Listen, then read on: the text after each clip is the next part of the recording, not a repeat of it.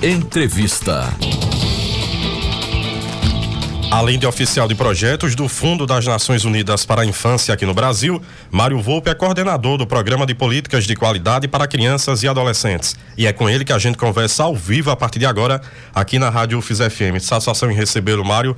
Quando se fala em políticas públicas para adolescentes e jovens aqui no Brasil, qual é a questão mais urgente na atualidade? Boa tarde.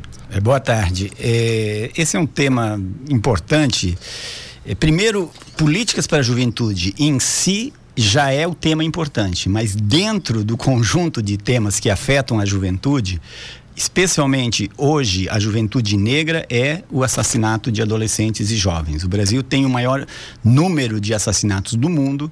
A violência incide de uma forma gravíssima sobre os adolescentes e jovens, é, lhes tira a vida, e a sociedade ainda não percebeu é, a gravidade desse tema, porque como a maioria desses homicídios acabam não sendo investigados, há uma suspeita é, genérica da sociedade de que se esses jovens estão sendo assassinados seria porque alguma coisa eles teriam feito. O que é muito ruim, porque os estudos mais pontuais que se fizeram mostram que há de fato aí um, uma negligência com os jovens, uma falta de oportunidades, uma falta de investimentos.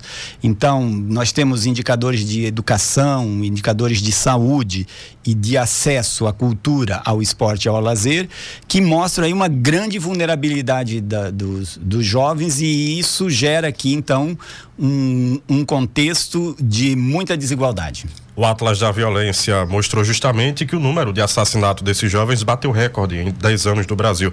Como lidar com essa estatística, Mário? É, é, é importante, primeiro, que, que haja uma política de segurança pública que seja repensada a partir da segurança dos cidadãos. A política de segurança pública precisa, precisa entrar nesse debate de que o maior papel da polícia é defender o cidadão, todos os cidadãos, não é?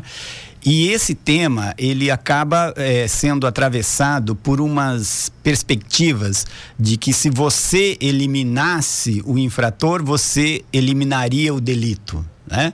Uma ilusão, né? Porque todas as sociedades convivem com o delito, e, a, e o controle do delito é, não é eficiente apenas é, é com, essa, com essa ideia de, de eliminar os infratores, de eliminar quem se opõe é, às normas sociais estabelecidas.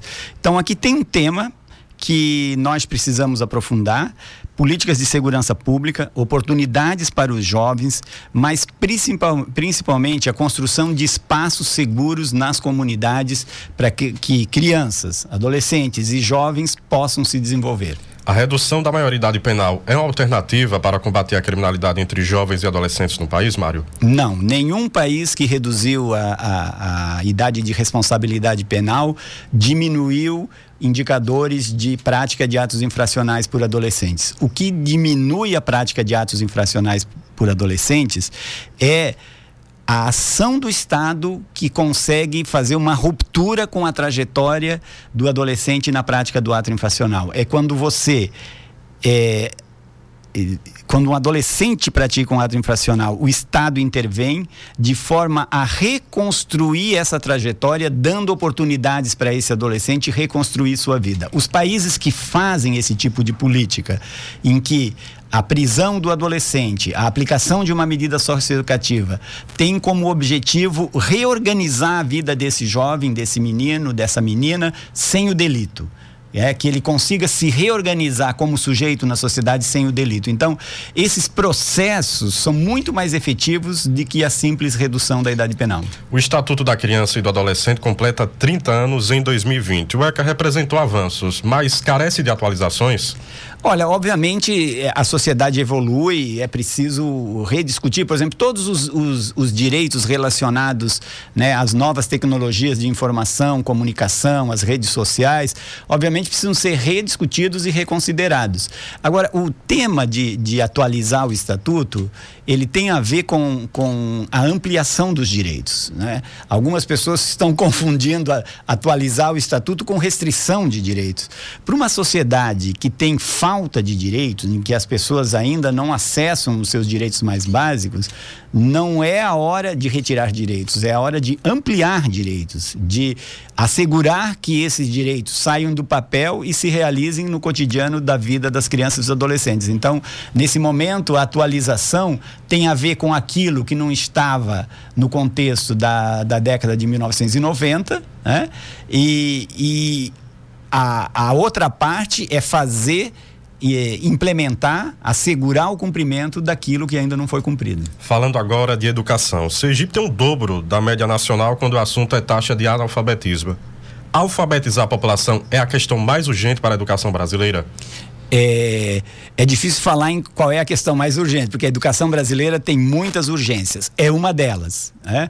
É, hoje um jovem que é analfabeto, ele vai ter muitas dificuldades de encontrar um espaço no mundo do trabalho, na sua, na sua sustentabilidade, na, na manutenção, na criação da sua própria família, da sua própria autonomia. Sem dúvida, ele está entre os temas importantes. Mas veja, esse tema do analfabetismo, ele está relacionado a um conjunto de outros temas da educação, que é...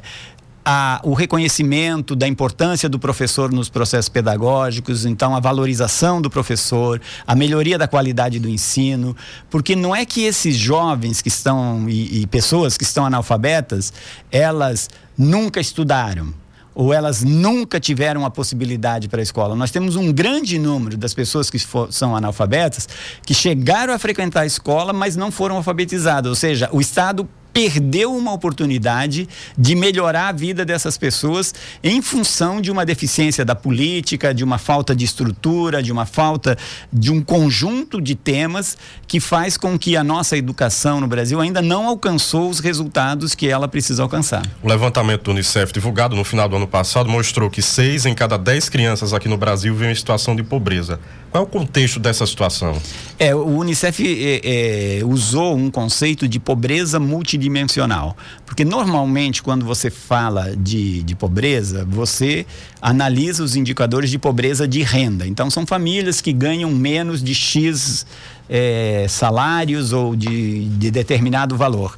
É, esse conceito de pobreza multidimensional explorou outras áreas, por exemplo, o domicílio dessa pessoa, se ela tem uma casa com água encanada, se essa estrutura desse domicílio, olhou a escolaridade, olhou temas como o, o trabalho infantil, temas como acesso à informação, e aí nós vamos ver que a pobreza multidimensional é muito maior do que a pobreza é, somente monetária, né, financeira. Então, esse, esse estudo É, é, é, é para jogar um, um olhar sobre a pobreza, é, ampliando o repertório de políticas que devem incidir aí. Então, transferência de renda é muito importante, é essencial, né? Fez uma mudança muito grande no perfil das famílias brasileiras, mas ele precisa, esse programa precisa vir acompanhado de políticas de educação, de saúde, de empregabilidade e de um conjunto de outros fatores que incidem sobre essa pobreza multidimensional. Hoje, Mário, quais são as principais linhas de atuação do Unicef aqui no Brasil? O Unicef organizou o seu, a sua ação, né, priorizando três territórios, né? A Amazônia Legal Brasileira, o semiárido brasileiro e a periferia dos grandes centros urbanos. E nesses territórios, o Unicef trabalha com quatro sujeitos importantes. Um são os, os, as crianças e os adolescentes que estão excluídos das políticas públicas, aqueles que ainda não acessaram a educação, que não têm uma certidão de nascimento, que não acessam um serviço de saúde, né? Embora muitas vezes, estatisticamente, isso pareça pequeno, você tem, digamos, é, dois por cento das crianças que estão fora da escola, só que num país do tamanho do Brasil, dois por cento é muita gente. Né? Então, o primeiro programa do Unicef está focado nesses mais excluídos, que tem uma coisa muito importante: para esses não basta fazer mais do mesmo, ou seja, não é só ampliar as políticas, Se, esse, se essa criança não foi alcançada pelo Bolsa Família, se ela não foi alcançada pela escola, é preciso ver o que, que aconteceu naquele núcleo familiar que ela não acessou. O segundo grupo é o grupo das crianças e dos adolescentes que são atendidos pela política, mas que pela qualidade das políticas, é, eles estão em risco de, de, de serem excluídos de novo, né? Então, a criança, por exemplo, que está na escola, ela está frequentando a escola, mas ela tem dois anos de atraso. É muito provável que ela vai abandonar em algum momento a escola se nada for feito para melhorar o conhecimento dela e o desempenho escolar. E o terceiro grupo são as crianças e os adolescentes vítimas das formas extremas de violência. Então, aqui é o tema que nós começamos falando aqui. E o quarto tema é o tema de mobilizar a sociedade, para a sociedade entender que o direito da criança e do adolescente é um investimento que deve ser feito, sem o qual não existe desenvolvimento de nada no país. Essa ideia de que as crianças são o futuro precisa ser atualizada. Na verdade, as crianças, ou elas são o presente, ou você investe agora, ou não vai ter esse futuro dito demo, é, demagogicamente, não é?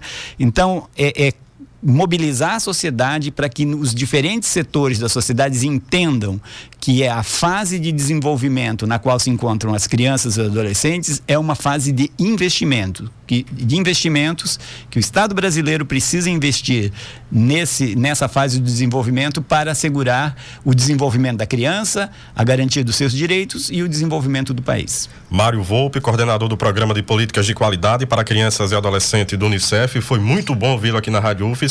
E obrigado pela entrevista. Muito obrigado.